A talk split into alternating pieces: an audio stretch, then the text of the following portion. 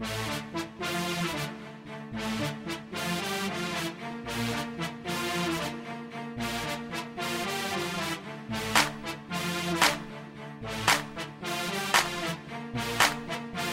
to the New Orleans Saints podcast presented by SeatGeek for Wednesday, October 7th. I hope you are all having a wonderful month so far and staying safe in this Hurricane Delta that is approaching New Orleans. If you are in the New Orleans area, I hope you are all staying safe.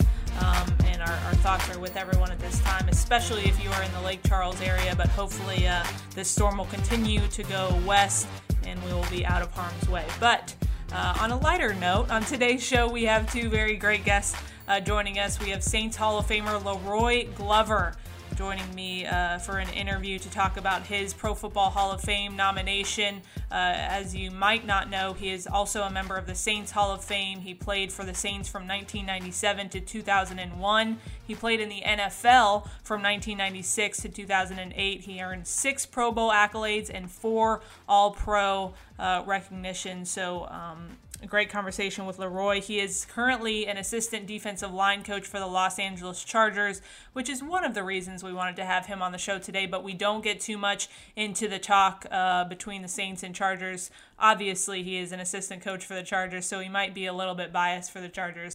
But nevertheless, great conversation. So make sure you listen to all of that. We also have another edition of your fantasy football talk with Daniel Sallerson and Sports Illustrated's Ben Heisler. So if you need help with fantasy football, like I do, because I had Davante Adams playing again last week, and I had Lamar Jackson playing over Dak Prescott, and I know the one week when I play Dak Prescott, Lamar Jackson is just going to go go off. So um, I need some fantasy help, football help. So I'm tuning in to Daniel Sallerson and Ben Heisler on today's episode. Uh, so make sure you listen to that as well. All right, without further ado, let's go ahead and get into our interview with Saints Hall of Famer La'Roi Glover. La'Roi, I want to go through your football career because obviously people can look up articles, people can listen to podcasts, they can do whatever they want, but no one is going to be able to explain your career like the man himself. So, can you give us a little insight um, on your career, how you would kind of how you took your steps through your football career? Well, to start, you know, going to San Diego State University, graduating, uh, getting drafted by the Oakland Raiders in the fifth round. I was there for one season got released by the Oakland Raiders, and then the next day getting picked up by the New Orleans Saints and the staff led by Mike Ditka. Um, so that was, you know, a little uh, a gift and a curse, if you will. You know, being having your emotions at a high, then you get cut by a team, your emotions are pretty low, but then literally within 24 hours, getting picked up and uh, having an opportunity to play for the New Orleans Saints was there for about five years. You know, I think as a team and collectively as a group, we did some phenomenal things. You know, having the, the first Saint team to win a playoff game was pretty incredible.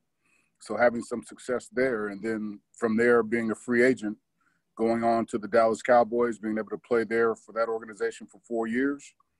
And then uh, my last three seasons as a free agent went on to the St. Louis Rams and finished my career there with the Rams you've lived in some pretty great cities. I'm from Dallas myself. People who listen to the podcast have heard me talk about it, but now I live in New Orleans. I've lived here for about seven years. I have to ask you, I hate to ask you to pick favorites, but uh, maybe you just tell me some things you liked about New Orleans and some th- things you like about Dallas and uh, where you are now. Well, in regards to New Orleans, a couple things come to mind. Number one, obviously the fan base and their fans. I mean, it's a, it's a ruckus place. It's a it's a a great atmosphere for a football game. And then secondly is the food. I mean, you can't argue about the cuisine, the food, you know, the etouffee, the po' boys, and all that good stuff that come along with it. I mean, those two things really stick out in my mind as two of my my favorites, and what will always bring me back to New Orleans is the fans and the food. Uh, Dallas, you know, I think if you're a sports fan, I mean, Dallas, Texas is a place to be. You've got your Cowboys, you've got your Mavericks, you've got your Rangers, you've got a hockey team there. I mean, you've got baseball, you've got every single sport imaginable there. And once again, their fan base really supports, you know, their professional and college sports teams as well. And so fan base is phenomenal.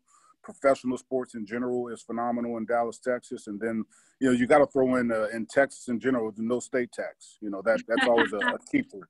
Uh, that always keeps people around the state of Texas. of course. Um, back to football. When you had your explosive season in 2017 sacks, you're still leading on the list uh, for all-time sack leader uh, with the Saints. I believe you're at number eight. When you had that explosive season after being drafted by you know Oakland and then being cut and released and picked up, what were your feelings when you had that explosive feel that explosive season? Just meant to me and you know to to a lot of folks around me that the hard work paid off. You know that you know there was a dream there there was a passion there was something that couldn't be denied and finally you know folks get to see it. You know not only myself but you know the entire defense that particular season. I think we finished three or four in total defense in the national football league which was incredible. I mean we had some phenomenal players on that defense as well some pro bowl guys some guys maybe you may not have heard of but they all contributed to the success of that organization and that team and, and my own success that particular season. And this is just something that you know it's one of those deals where you know you get one then you get two then you get three and then they start to come in bunches. You know the sacks start coming the big plays start coming the wins start coming and the success starts coming. Was it especially gratifying because people qualified you as undersized? Yeah that's always you know you always have a one really a chip on your shoulder and something to prove one and then two you know you just your your your internal force to to want to be the best and to always want to put good product on tape or on the field for for people to see. And so that was definitely a motivating factor. Uh, just you know, having come from where I came from in my professional career, to now having doubted, excuse me, to to having to prove a lot of people wrong, and then once again, just having a lot of success while while enjoying yourself playing a game of football. After having such a great career, what was your reaction when you heard that you were a Pro Football Hall of Fame nominee? Uh, proud. I mean, honored, humbled. I mean, because it's a lot of hard work that goes into it, not just by the individual. You know, it's obviously an individual accolade, but from all the teams that I've been a part of, all the organizations, all the owners, all the coaches, and all my teammates, and, and my family as well. Just the hard work and the, the, the dedication and the sacrifice that you put into the game. Now, hopefully, some of that stuff will be paid back and played forward. Do you see what are some of the differences you see in the game now from the game back when you played, especially I mean, on the defensive line? Yeah, there's still some phenomenal, talented defensive linemen in the National Football League all across the league. I mean, I think you're definitely seeing some bigger, stronger, faster athletes. That's definitely kind of standing out. I mean, you still got your your your Aaron Donalds and your guys who are at the top of the game and at the cream of the crop who who really stand out amongst the rest. But at the end of the day, it all basically boils down to blocking and tackling. So from that standpoint, the game hasn't changed that much. Yeah, they're going to protect the players, which I think is a good thing. I mean, they're going to player safety is obviously paramount in our game today. But at the end of the day, it still comes down to blocking and tackling. I got to know what your reaction was since you brought up Aaron Donald of him training with knives. Were you just like, that's that's crazy? No, I think you know whatever you can do to find your edge. I mean, there was a day and time where guys used to be really into martial arts in the National mm-hmm. Football League. I mean, Randy White was one of those guys, and Andre Tippett, who was a black belt martial artsman. I mean, they brought that to the game. Other guys, whatever guys can do to find an edge, to keep themselves competitive, to keep themselves at the top of their game. I mean, they're going to try to take advantage of it. How much do you feel like your time in New Orleans shaped who you became as a player on the field and, and the person you are now, really? I think it shaped it tremendously. I mean, just once again, the team that gave me a shot, you know, when many other teams would not have. And so I'll be forever grateful to the organization for that. I mean, just having a brief but still a strong relationship with the late, great Tom Benson was phenomenal. I mean, he didn't talk a lot, but the conversations we did share, you know, they really meant a lot to me. And then once again, you can start with the coaching staff and a lot of the great coaches that were part of that organization and then a lot of the great players who are part of that organization. You'll take a piece of those guys and the young ladies who work there as well, and you'll take a piece of that and you'll take that with you everywhere you go. La'Roi, how do you feel like your journey um, as a football player has now helped you be a better defensive coach with the Chargers? Yeah, I think the first thing that you can see is from an experience standpoint. You know, you can you can kind of you can give it from a coach talk quote unquote standpoint, and then you can also give it to a young player from literally from an experience. I've, I've been in your shoes. I've sat in that seat before. I understand what it's like to be sore after a game. You know, I understand what it's like to have to play with bumps and bruises. You know, you can understand, you know, situations that occur in the game. Not only can you give it to them from a player's perspective, but from a coaching perspective as well. So I think both add to the combination of making a solid coach. Well, La'Roi, we appreciate your time. We wish you luck in your Pro Football Hall of Fame nomination. Uh, hopefully, we see you in the Pro Football Hall of Fame soon. And thanks so much for uh, joining me today. Thank you for having me. Huge thanks to La'Roi for joining us on the show today. Before we get into our fantasy football talk with Ben Heisler, quickly a word from our friends at SeatGeek. Just like all of you, SeatGeek can't wait to get back in the stands with you to cheer on the Saints and sing along to our favorite songs again. They're using this time to make discovering, buying, and selling tickets to events in the Big Easy, well, easier. Plus, every ticket purchase on SeatGeek protected is protected by their buyer guarantee, which means you'll get your money back or better even if your event is canceled. Guaranteed.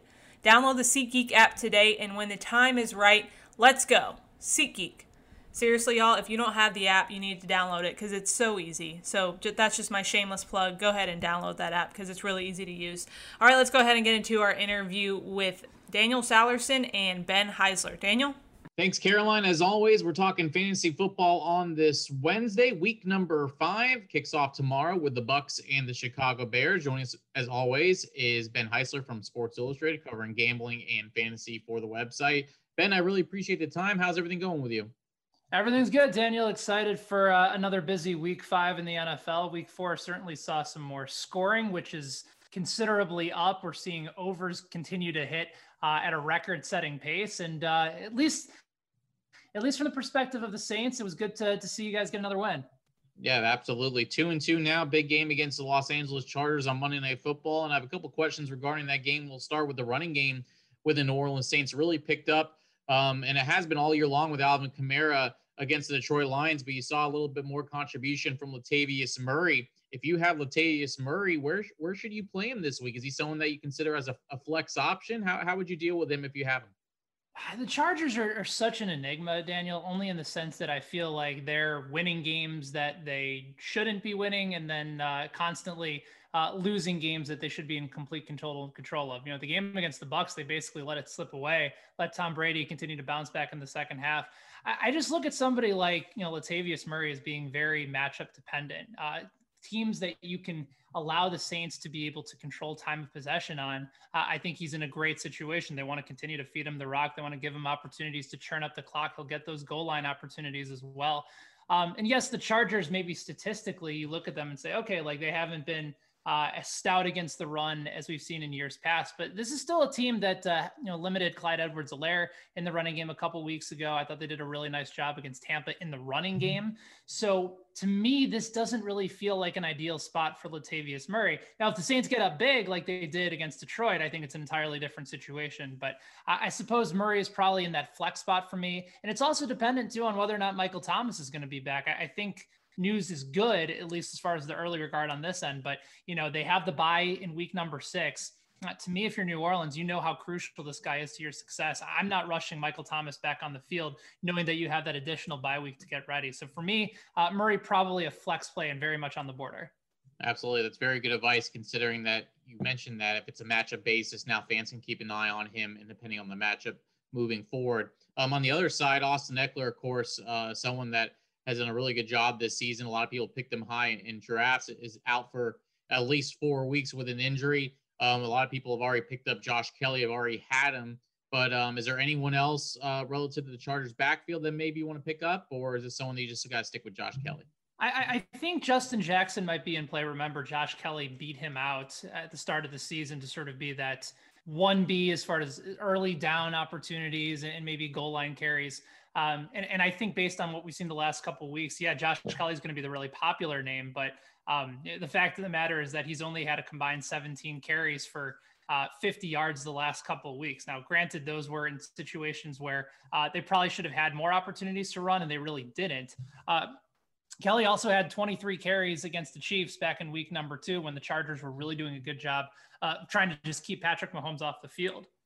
I think in this particular situation, he's that probably go-to guy again. I think that's in the Chargers' best interest. Keep Drew Brees, keep the Saints offense off the field as much as possible. Don't try and jab back and forth like we saw with the Saints and the Lions. That's just not going to be advantageous. Even with a, a gunslinger, uh, a young gunslinger in Justin Herbert, who's been really impressive the last couple weeks. So Kelley's probably that 1A to Justin Jackson 1B, but uh, I know the Saints have had their issues at, stopping the run this year, but I, I, think they're starting to get in a better, better direction. So uh, I'm not playing anybody besides Josh Kelley. What about other running backs or wide receivers out there that maybe on the waiver wire that uh, fans can pick up there for their teams? Um, I, I, think you're sort of dealing with a, another sort of random situation here and, and just trying to figure out, okay, where, where do I go? Because uh, we're seeing more and more running back injuries too, Daniel. And the fact is, there just doesn't seem to be a whole lot of uh, consideration for for sort of what comes next.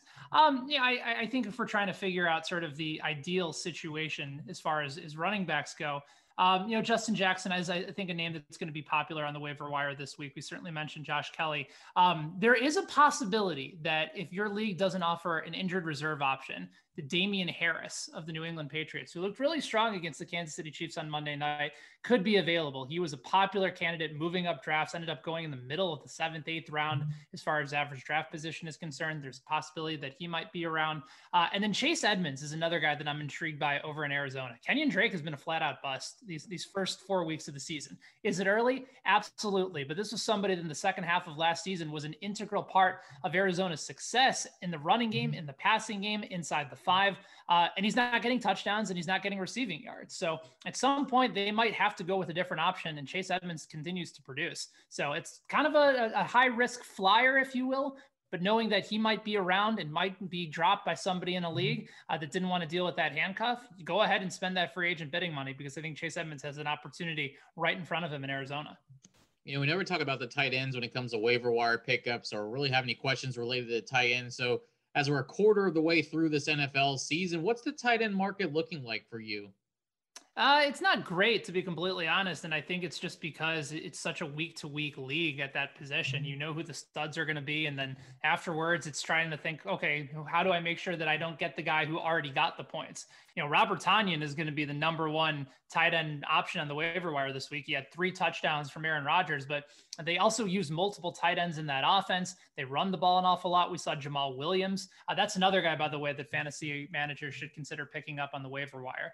Um, but at, at this point, I, I think you kind of have to sort of look matchup dependent uh, in this particular case. So I, am just not really sure whether or not there's anybody outside of Robert Tonyan uh, that you can feel really good about. Maybe Cameron uh, Cameron Brate with OJ Howard gone for the year. Uh, Gerald Everett has seen some more opportunities. He caught a touchdown in the, in the first half uh, in the game against the Giants, but uh, it, it's kind of no man's land right now with the tight end spot before I let you go, um, talk about the Browns who are three and one, and Baker Mayfield is someone that I, I fell for yet last year and ended up paying the price. And the Baker Mayfield trap seems like he's doing a lot better this year. Through four weeks, where are you at with Baker Mayfield as far as owning him, playing him, um, chances to improve? How's the schedule look like for him, and, and what should fantasy owners do for whether you trade for him or just kind of wait and see how it goes? Yeah, the, the, problem about Baker Mayfield is that despite the fact that you know the Browns are having a better year, he's not having uh, a particularly impressive fantasy year. He only has 729 yards through four games on the season, seven touchdowns. He hasn't turned the ball over, uh, which is definitely you know something that you want to feel good about. Uh, and he also hasn't been running too. You know, he's only averaging about 14 points per game on the fantasy side. Right now, he's coming in as the 26th best quarterback uh, in the NFL when it comes to fantasy. So, you know, I, I, I kind of look at the Browns right now as sort of an ideal sell high candidate. Uh, when it comes to both Baker Mayfield, if you're looking at Odell Beckham Jr., Jarvis Landry, Austin Hooper finally got himself involved. We've been waiting for that. Uh, Kevin Stefanski's offense is very much predicated on efficiency and on play action. Um, that means a lot of running opportunities. That means a lot of Kareem Hunt. You might see some D'Ernest Johnson with Nick Chubb going on injured reserve. That's going to be another name that I think fantasy managers need to watch out for.